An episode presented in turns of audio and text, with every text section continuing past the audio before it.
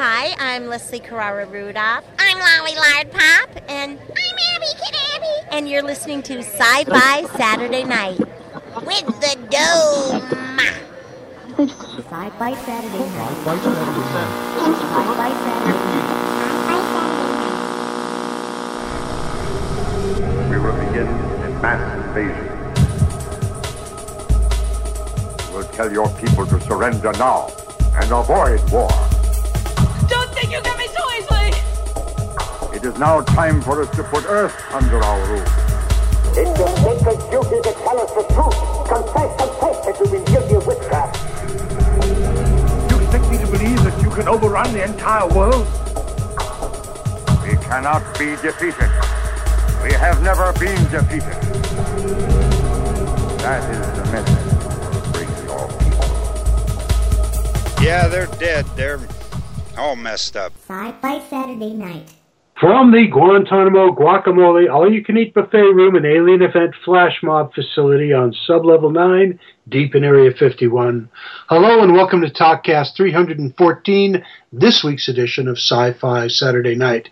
Enjoying cola flavored donuts? I am the Dome. Joining the TalkCast tonight, some of the rest of the Gang of Five in the Acton TARDIS resurfacing plant, technical anarchist, button pusher to the stars, keyboard clacking girl genius, Kriana. Don't wear it out. awesome. At some point, also joining us from her personal space in the Dank Dungeons industrial card catalog unfolding and desalinization plant, friend to robots all along the East Coast, Zombrarian will be joining us when she gets back, whenever that is. With my murder burger. Oh, you're getting murder burgers tonight. Yeah. Those are great. I know. Returning from a three week retraining at the West Rutherford Karmic Con, a festival of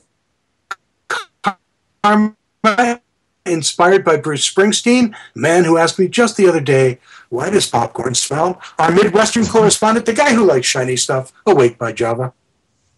I'm just going to breathe heavy into the mic. Okay, you've been doing that all night anyway, so there's nothing new there. Oh, baby. Oh, oh ser- ser- seriously. Oh, baby. Yeah. our guest tonight is one of our favorite guests in the whole wide world. Incredible actor, incredible human being, and just all around incredibly nice guy, Doug Jones. Doug, welcome to the show. Oh, well, thank you for having me, and thank you for that introduction that I could never live up to. Very sweet of you. You don't have to live up to it because, you know, uh, the times we've had you on the show and the times that we've met you in person, you, you've been a gracious gentleman and, and welcoming and, and so kind and nice to us. Uh, we can't ever thank you enough. So we brought you back again for more. Well, very kind of you. I'm always happy to jabber with you guys. Uh, you're the best. Last time we saw you was in person at Rhode Island Comic Con, where you were actually shoved in a room with the rest of the main cast from Hellboy for a day. How was that? That was an interesting event. It, it was indeed, yeah. I uh, um, well, it was it was the first time that Ron Perlman and Selma Blair and I had all been together since we were doing all the promotions for Hellboy 2 back in 2008. So, Wow. Yeah, so that was that was great to to you know eight years later or well seven and a half years later uh, be with them again and and uh, and get photo ops and, and be able to hug on each other. So um, we keep in touch via you know texting and and uh, um, social media and all that. But it's it's different when you're all in the same room. It's more magical. It was very magical. And I mean, the lines were just incredible just to get in to see the three of you together. And then on Sunday, the lines were even longer when everybody else was gone. It was just you. Well, I don't want to boast. no, I I I, I, uh, I do. You know, when, whenever a line forms at a table uh, of mine at a convention, it's the most humbling experience for me to think that there's people um, who find something I've done uh, on film or on television uh, to be, you know, interesting enough to want to meet me, and uh, and and everyone comes with their own story, their own reactions, uh, their own their own stories of how how something I was in inspired them or entertained them or whatever. Uh, I hear a lot of first date stories.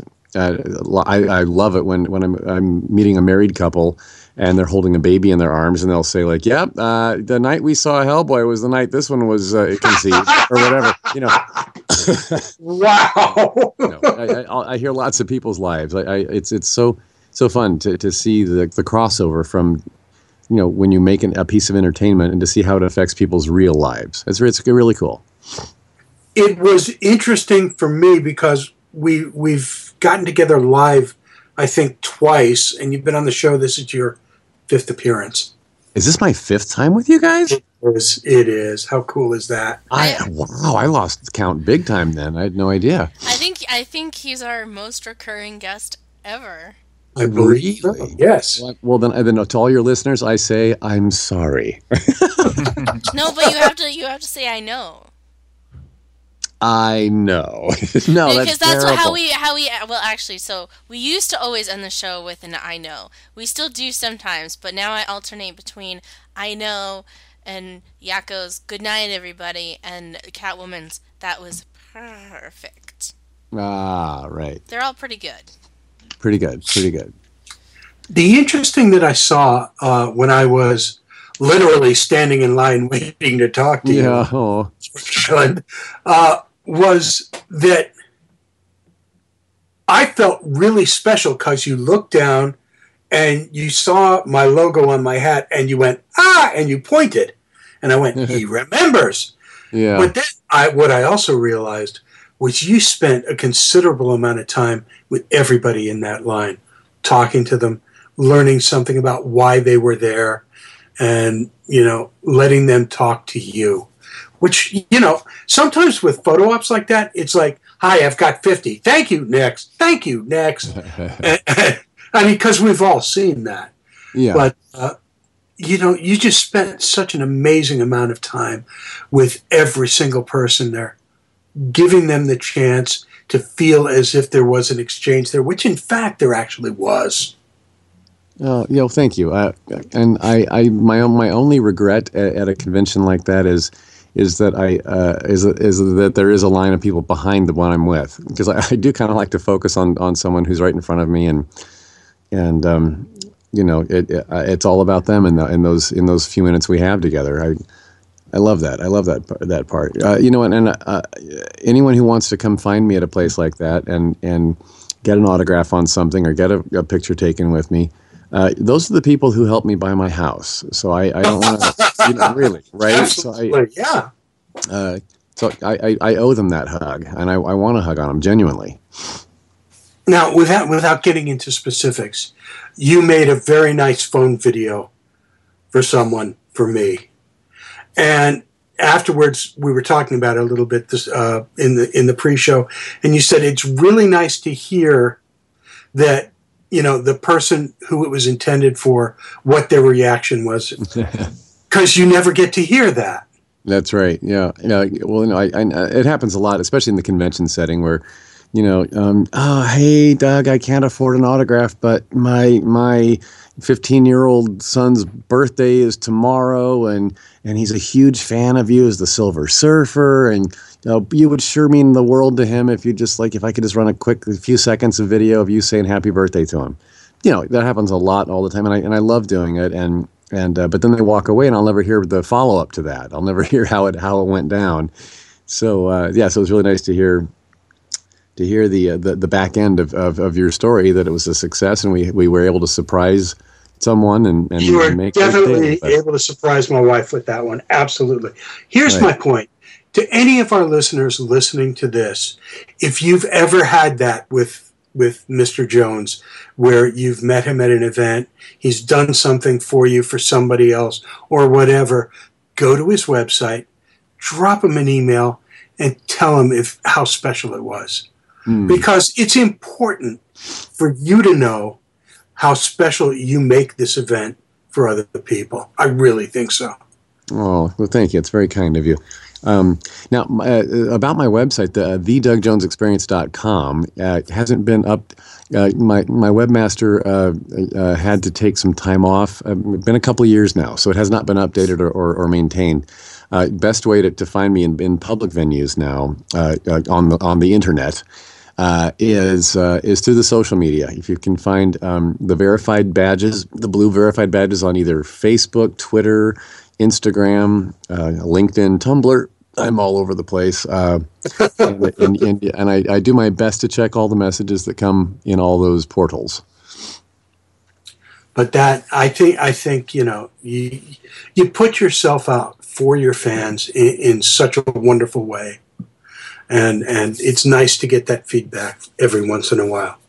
Yeah, it is. Thank you. Thank you. And in my case, having at one point had seven different DVDs of Hocus Pocus for no apparent reason, other than every what, time. Wait, let's back up for a second. Seven? why? Why?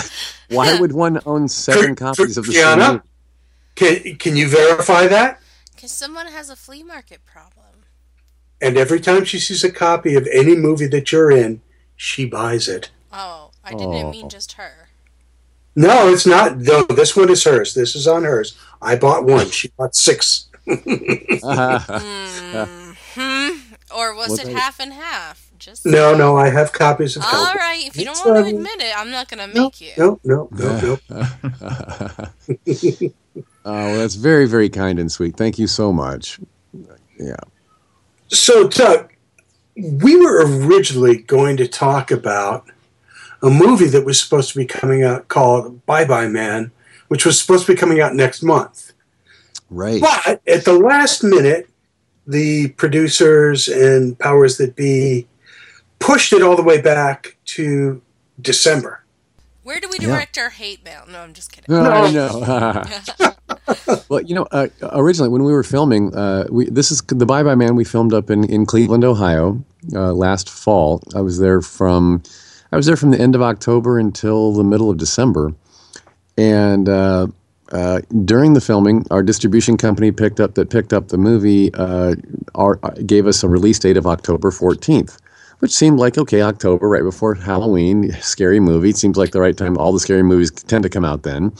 Um, uh, so so October 14th was the date that we had in our mind and and then they did some test screenings um, with uh, test audiences and and got some feedback and fo- did the focus group thing and it was it was testing very well to the point where they were thinking oh well maybe maybe instead of competing with other scary movies let's put it out in the summer uh, when people are when, when horror fans are hungry for for scary movies in the midst of all the big event summer movies like the big superhero films and the action movies.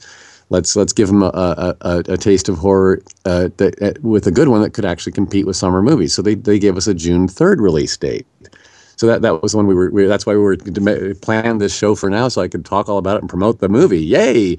And then- just just days ago yeah uh, they, and, and in the meantime too i did um, we had a, like about almost a week of pickup shots like additional photography where they some of the test audiences wanted wanted some clarification on some backstory of this or that so they went back and and, and filmed some more footage they could that they could plop into the movie to make more sense of a cur- certain couple of scenes and uh, I was involved in in one of those scenes. So I came back and, and talked to the production crew then, our producers and all, and that and they were still looking at June third. But with those additional scenes now, they went ahead and did another test focus group audience thing. And after that, big news is they've moved it now to December 9th, which I uh, no wait, ho, ha. Now December 9th, what comes out in December Those are usually is- Christmas movies. What's going on there? well, I, I, I- right, either Christmas movies or uh, all those artsy movies that are that are Oscar contenders tend to come out in December, Yep, right? Yep, yep. So that they're fresh in the mind of all the voters that uh, that would ha- that when the awards come uh, in February. So, uh, Holy so, crap! That's why that happens. so you're exactly that's why that's wow, why a lot of people. I didn't your- understand that. Sure, sure. So, uh, uh, well, you know, w- when Pan's Labyrinth came out in theaters in 2006, it was December, Right. And it just it was just in limited release, and then in January of 07 is when it went wide release. But they got it in they got it in some official theaters just in time to be considered for Oscars, and it worked with six nominations. So. Um, yeah, so that's so now we're looking at a December 9th release for The Bye Bye Man. So it's like, wait, so it was going to go up against other horror films first. Then it was going to go up against summer blockbuster movies. And now it's going up against um, you know, Oscar contenders. artsy Oscar Wow. contenders. So it's like, wow, we have run the gamut here with the Bye Bye Man. Um, so I'm I'm I'm I'm curious and and tickled to see um, where all this confidence comes from with our distributor because it, it the movie must be good enough if they think it can hold up to all this, right? Absolutely, yeah.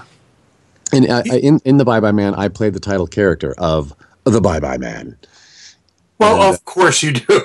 of course. And so if you've seen any any uh, pictures or uh, there's a poster, a preliminary poster that's already out, uh, that would be me on it. I'm I'm the hooded uh, character that um, that kind of haunts the mind of a of a particular college kid who uh, goes. I make him go a little kooky. And uh, so I, I don't I don't have a knife in my own hand. I don't kill anybody myself, but I sure do puppeteer everything else that goes wrong in the movie. and it, it's weird because is this like a totally independent movie? Because Well, it was made. Uh, w- uh, the production company behind it was Intrepid Films. They're they're a great, re- very reputable uh, company that makes a lot of a lot of uh, mainstream darker movies. And uh, and our distributor is STX, uh, and they've they've they're they're a big big distribution company that has a lot of like mainstream. We're going to be in cinemas in you know, like two thousand theaters across the country, so it's it'll be a wide release. perfect. And I mean, you know, it's not like there aren't any names in there. Faye Dunaway's in there. Carrie-Anne Moss is in there. Right, right. Uh, I mean, you, And the, the some- college kid, the, the lead college kid, is played by an actor named Douglas Smith. And Douglas Smith was he was the younger Cyclops in uh, the Percy Jackson uh, movie. Uh, Oh, cool. Um, and we have um, I'm going to get these names wrong. Cressida Bonas is the the love interest girl. Uh, now she ha- she's rather new to fe- the feature film world, but she's rather rather known around the world as Prince Harry's girlfriend. Uh, I think they're she's an ex now, but but they, they were uh, they were quite a thing for a while, and she was in the press just a lot when during her days with Prince Harry.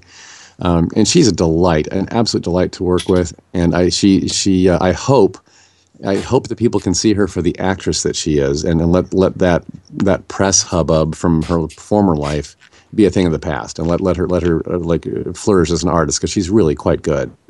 Um, and uh, uh, I'm, and I'm going to forget his last name now. Curses. Uh, but then the third young person that rounds out the college kid team is uh, Lucia, uh, Lu- Lucien. Blah, blah, blah, his last name. Laviscount. Uh, what I say again? Laviscount. That's it. Uh, so he's um, and he's just uh, he, he, they're all all these kids are beautiful and and well versed at, at their craft and and um, they really they really create a, a and our, our director was Stacy Title. Uh, a woman, and and which was really refreshing to have a woman's point of view on a horror film. Uh, there there are very few women directors out there, especially in the feature film film world. And this is only in the in, as features go. This is only my third time I've ever, been directed by a woman in 30 years. So I was Wow. tickled to, to have her um, take the reins of this. She's got a great sense for w- working with actors, and um, she's kind of known for if you, if you remember an indie film that was kind of a dark comedy called The Last Supper. Um, it was about a, a, a bunch of young like hipster people who lived in a house together, and Oh. they, they invited people over one at a time for dinner that they knew they would have political or religious differences with.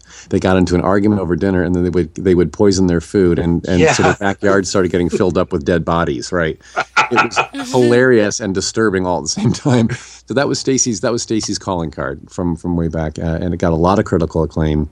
And I think she's going to get more acclaim for the Bye Bye Man now. It's a completely different genre, and uh, it'll be it'll be a, a, a new signature for her, of course. Now, just just a question because I'm not entirely familiar with this, but it looks like it almost is inspired by Slender Man.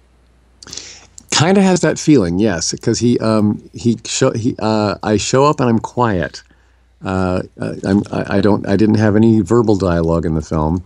Uh, I know I possibly could if the if it goes into a franchise and, and if you all go buy your tickets and make it a success, and we get to come back and keep doing more Bye Bye Man movies, um, then I think that he'll hear his voice and his and more of his backstory uh, as as sequels unfold. But um, for now, in this first film, uh, it's that disturbing, quiet character that kind of shows up. Uh, the whole the whole uh, slogan on the poster is "Don't think it, don't say it. Don't think it, don't say it." The Bye Bye Man. Um, so, not yeah, and- and not creepy at all. No, not, not at all. Right. We're So if you, so basically, if you say my name, then that that gives birth to me again, and I and I'm I'm unleashed to come back. Um, so uh, the the uh, Douglas Smith character who who finds he finds a piece of furniture in the basement of the house these kids are renting at college. They, they're all roommates together, and he's just he sees in the bottom of the drawer this etched somebody had scratched in there with a knife. Don't think it. Don't say it. Don't think it. Don't say it. Don't think it. Don't say it. The Bye Bye Man. And so he reads it out loud, and dun dun dun, I'm unleashed. so, uh, so that's the basic thing. Is and he finds out that if you, if anyone else hears the name, then now they're they're going to be uh, subjected to my psychological torment as well.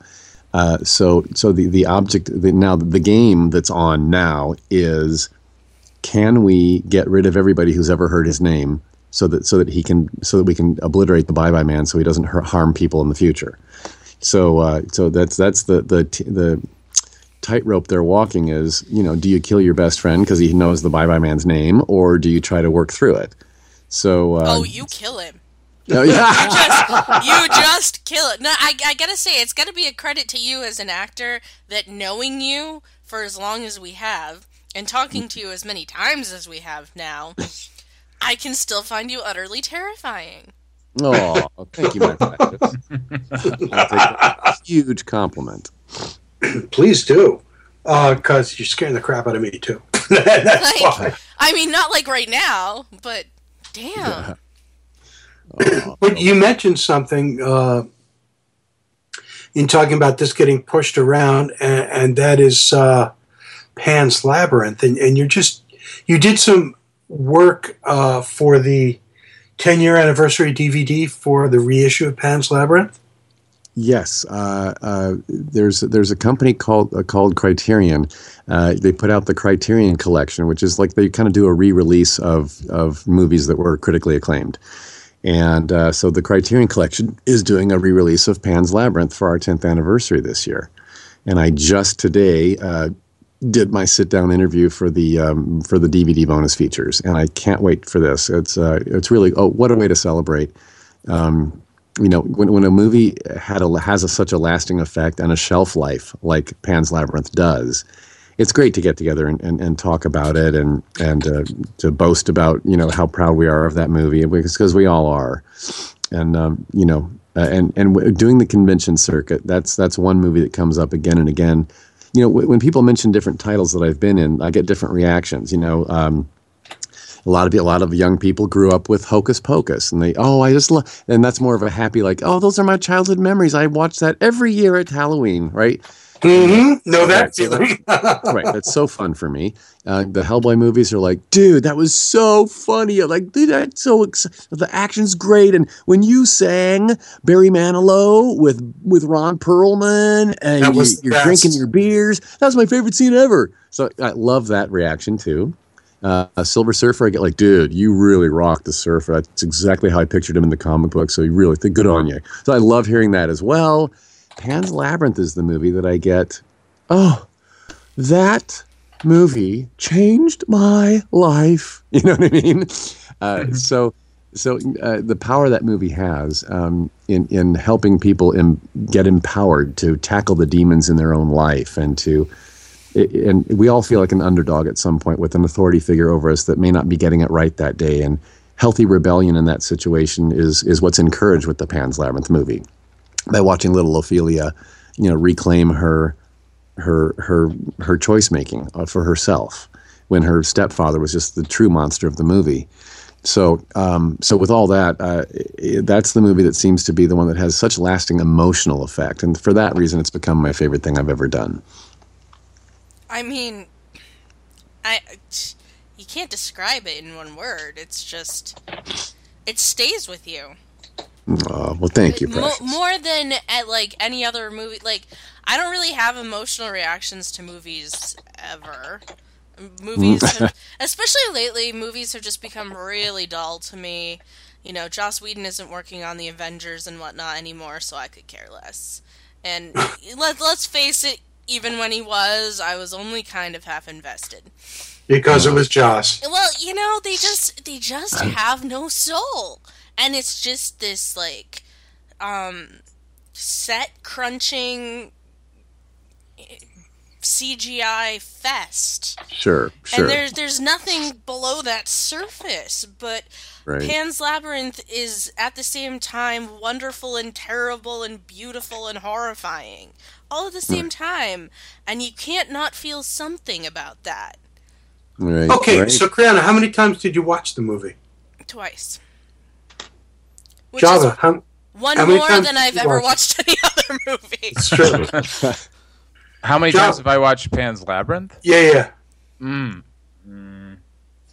Not quite a dozen. I I introduce it to people or Yeah. people to it. Yeah. Like I, like I'll say, okay, you have to watch this, and they're like, oh, okay, and then I'll say, no, you don't understand. You haven't seen this, so we're gonna sit down and watch it right now. Right now, yes, exactly. yes, I've I've actually that was the second time I watched it. I did that as well. Um, maybe actually, a, maybe a few more times than that. I'm not sure exactly, but like the thing with it is, is it's like it makes you feel something, but it's not. It doesn't feel like it's trying to make you feel something like many other no. Right, right. award nominated movies. I'm thinking The King's Speech right now. Like, barf, gag, kill me now. Yeah, the actors probably did a good job. Do I ever want to watch that film? No. Will I die happy not watching it? Absolutely. Like, you know, did my wife enjoy it very much? I think so. And that's great for her. But this one was just so. I don't know. I don't even know. It's. Mm, It, it's difficult to find a single word that describes it, but when did you know that Pan's Labyrinth was something special? Mm, when I read the script for the very first time, I just knew. I closed the last page of it, wiped tears away, and said to myself, "I have to be in this movie." right? And, and clearly, that doesn't happen very often. No, that does not happen very often. In fact, uh, a lot of the scripts I get are are are, uh, are more of a typical horror film. I uh, I get um, well, you know, when you're known as tall, skinny guy who wears lots of crazy makeups, um, a lot of people get ideas to to put me in a movie like, oh, we're a bunch of half naked teenagers running around the woods uh, on a camping trip, uh, smoking pot and having sex, and oh no, here comes Doug Jones to kill all of us one at a time. right, that's the script I get more often, uh, which which you know i- it's very cliche and kind of bores me now, but um, Unless it was a sequel to Cabin in the Woods, in which case, Okay. awesome. right. See, we all have our favorites, of course. Uh, but but uh, but Pan's Labyrinth was just a.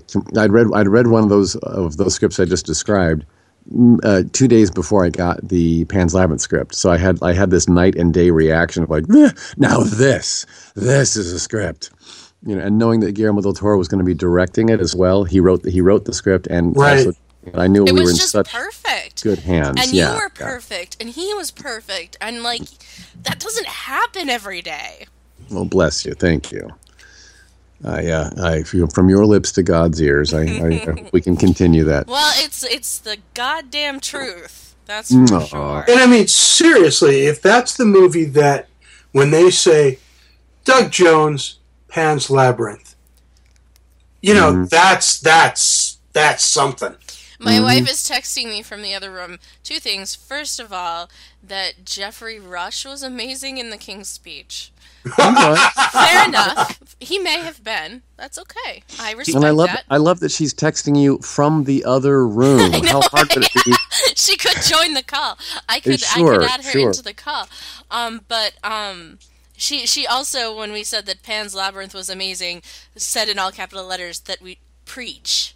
Okay, she's Preach, still baby. she's Come on still now. eating and does not feel like joining us quite yet, but perhaps a bit later on. Well, tell her that there are pictures in the chat. So I I, I, I already sent her the pictures of a certain Okay. someone. Yes, I did. Aw. Yes. Yeah. Well, now speaking of Guillermo del Toro as well, um, I of course you know my my most recent release with him was Crimson Peak. Um, I was two of the ghost ladies in that. Um, if you saw Crimson Peak, I was the mother ghost in the black veiled dress uh, at the near the beginning, and also the bathtub ghost. Once the ghosts all turned red at um, at the Crimson Peak Mansion in England, um, and uh, so so that that was another uh, wonderful time working with him. It had been, it had been a while. Um, and I'm also uh, he executive produces The Strain on the FX channel, and uh, they're coming back for season three. It'll be airing this summer again, as it has the last two years. Um, and I'm I'm my recurring character of the leader of the ancients is uh, I'll be back. I'll be back in episode one, four, and nine, eight. One, four, and eight. You know, every time that this show comes up, I'm like, why haven't I watched this yet? And then I, I was it- just about to say that. The and same then I see exact- the cover photo, and I'm like, oh yeah, that's why. I'm like, that's that's why. hmm it's, it's a it's a very disturbing and grotesque take on vampires. It's not not uh, there's nothing romantic or sexy about them.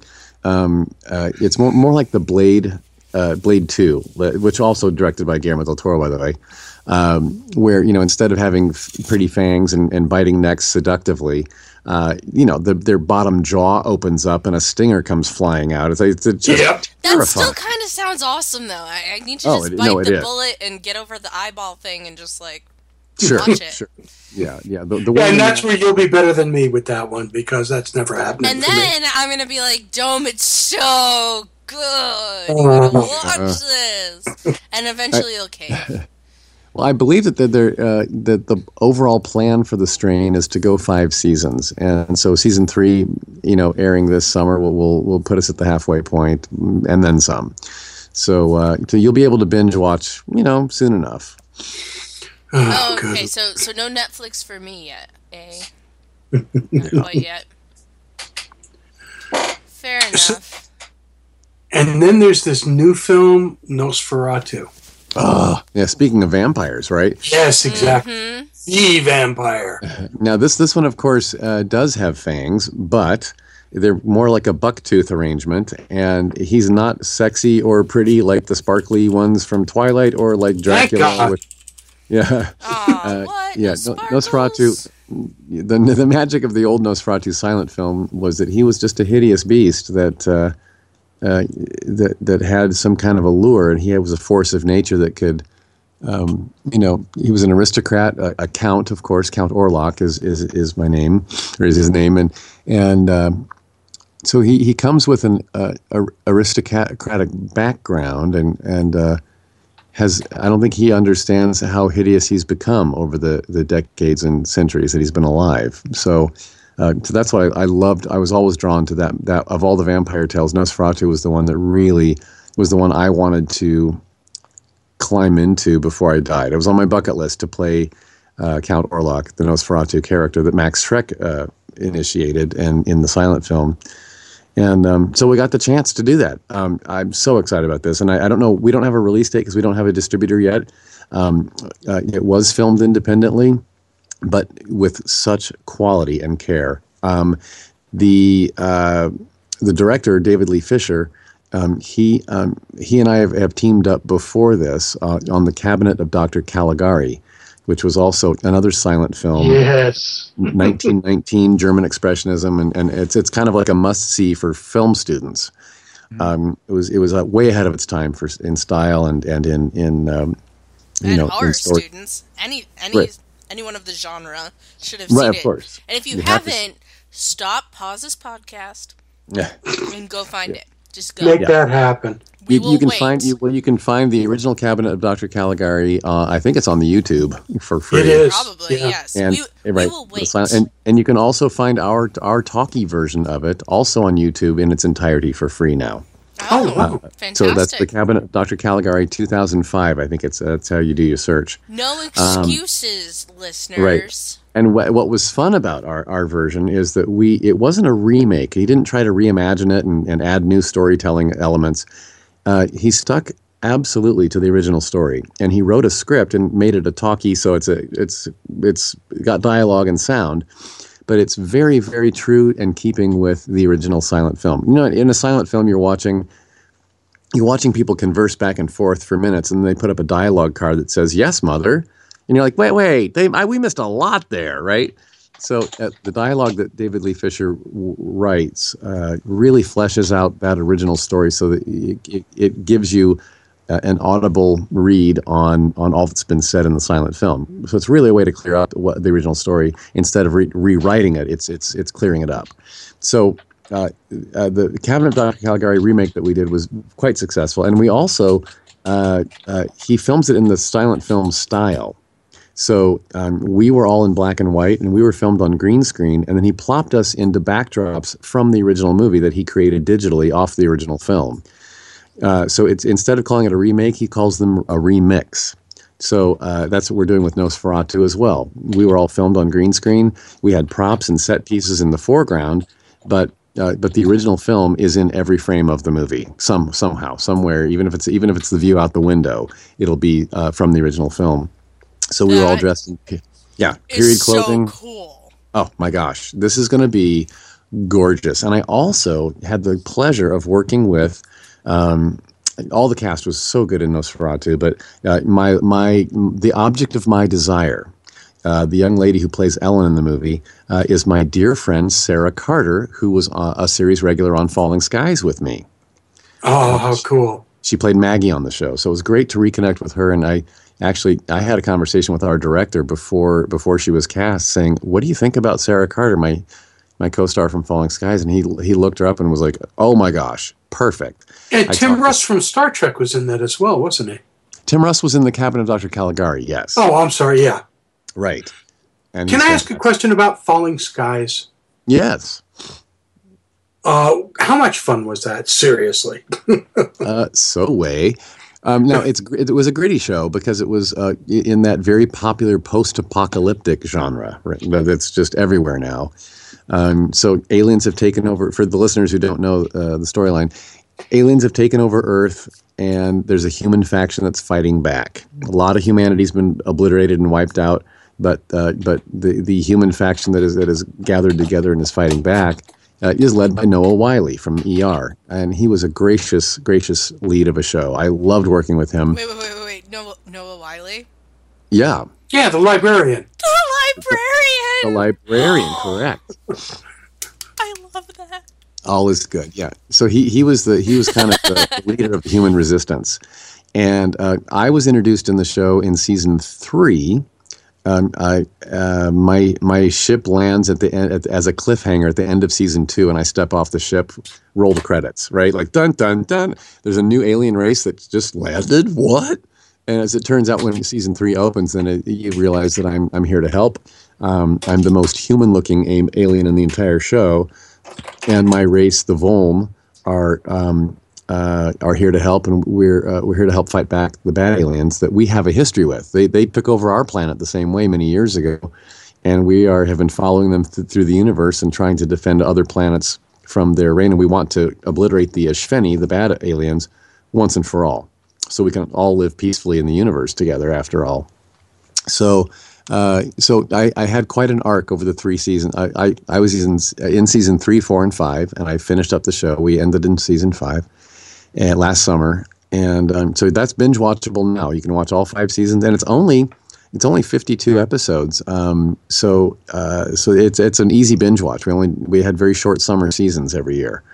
Um, so it's it's a really it's a good watch. It's it's great fun, and it really is about the human spirit. And if we were if we were brought to to the edge of, of our existence, if we if, if we were facing the end on a daily basis, it, it, it poses the question: How would I behave in that circumstance? You know, what where would I find my strength?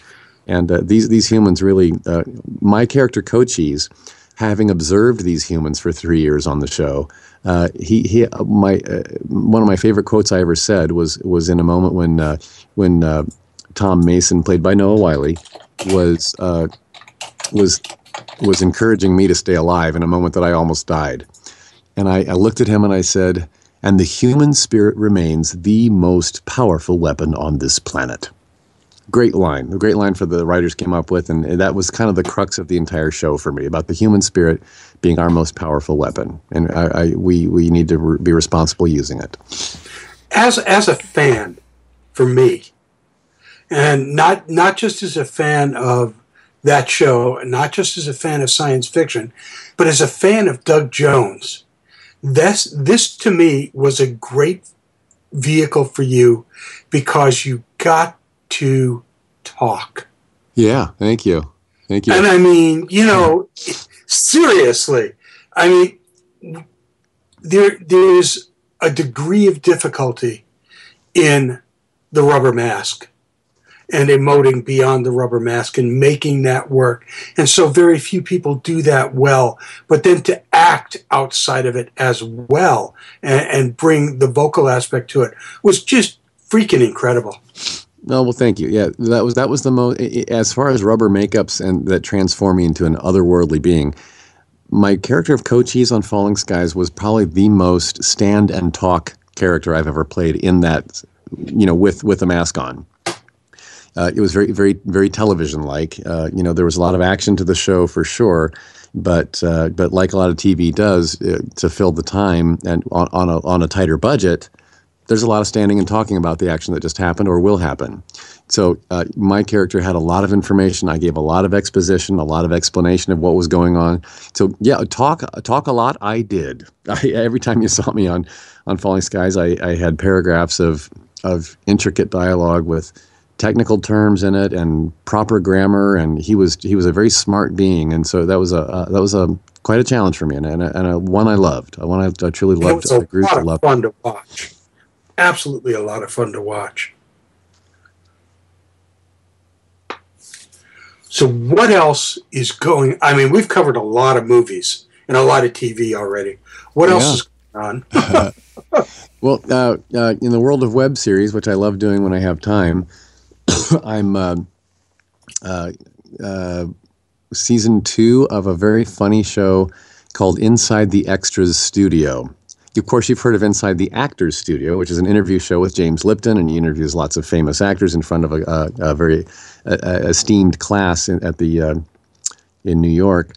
Uh, but so this this web series is Barry Bostwick is playing the James Lipton sort of character, and he interviews background extras from movies and TV shows. So it's, a, it's, a, it's ridiculous. It's just a ridiculous premise.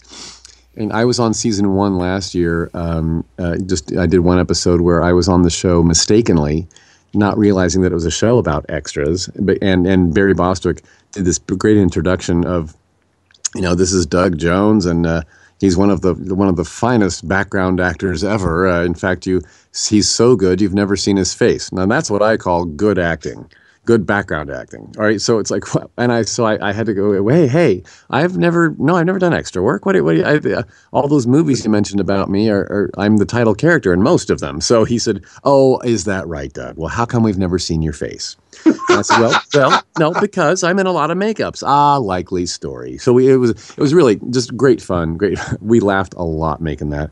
So uh, they, they're coming back for season two of Inside the Extras Studio and I'm not sure when that's going to start uh, showing up on the YouTube and the hee haw and the hoo hoo, but uh, that'll be. Uh, but I, th- this time, I come back and and I'm in a zombie makeup because I finally listened to uh, the host of the show, and I, I kind of took to heart what he said last time, and I thought I'd give this background acting thing a shot. So I ended up in a zombie show, and I fell in love with being a zombie. And now I, all I want to do is zombie work, and I, I, I think I might even be becoming one.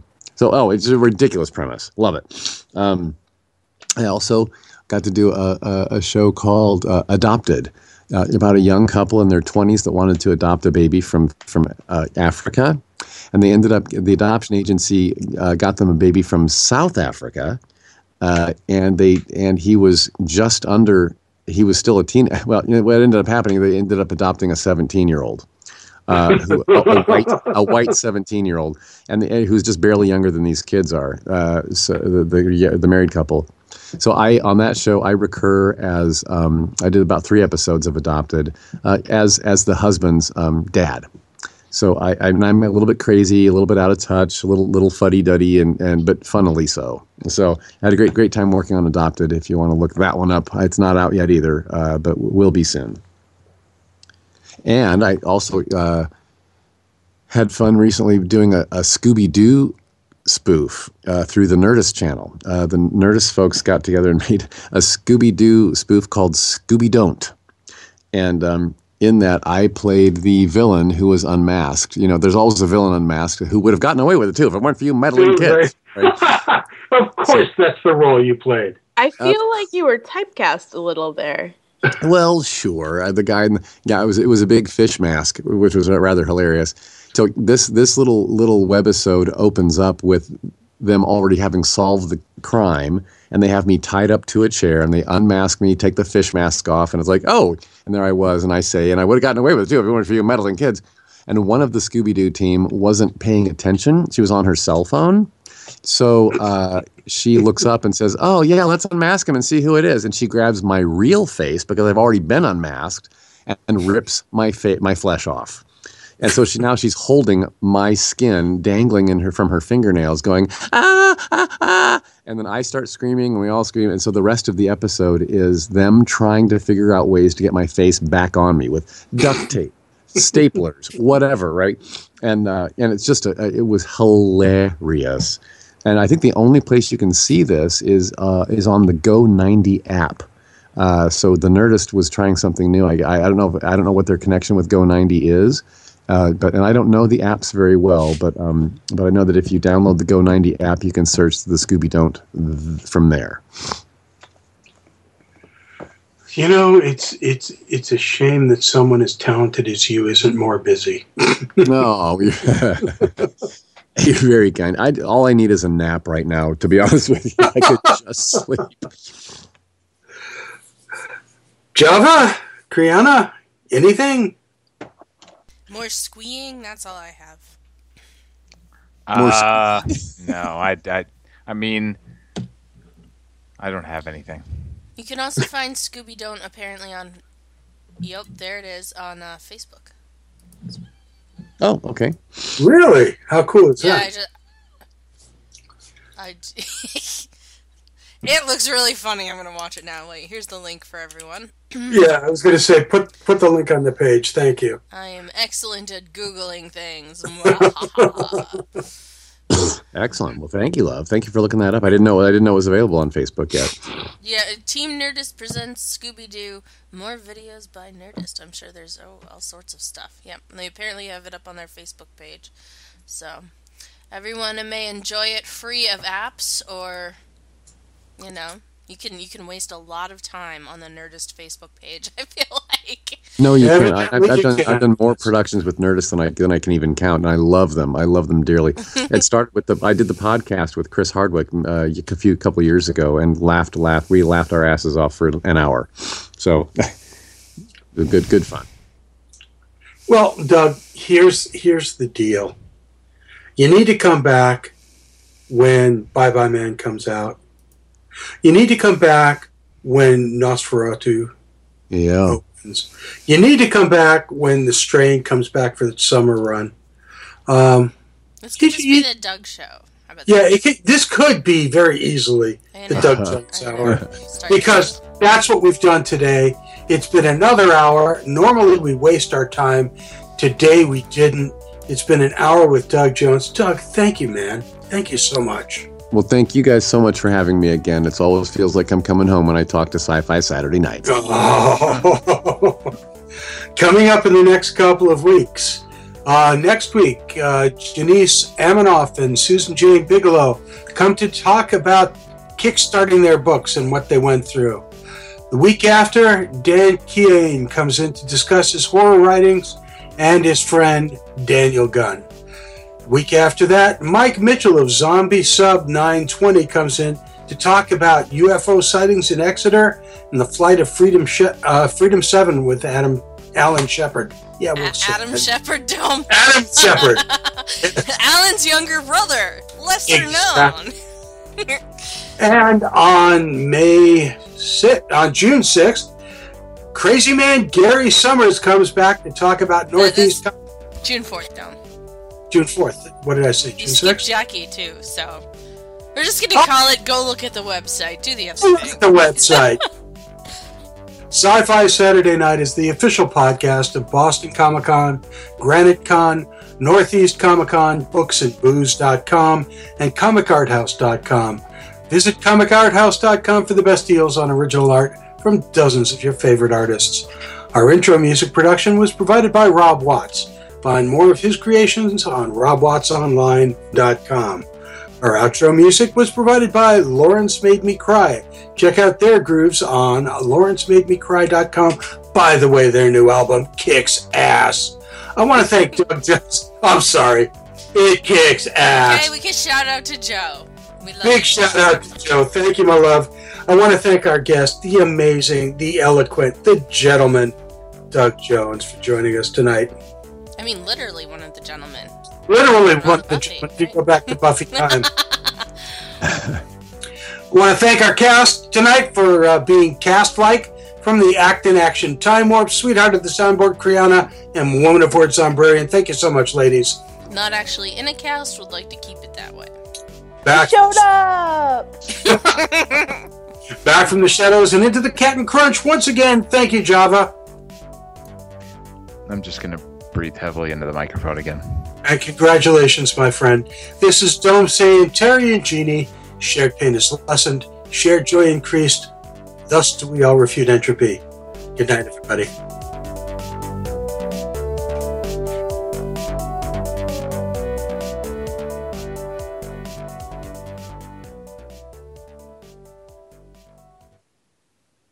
I know.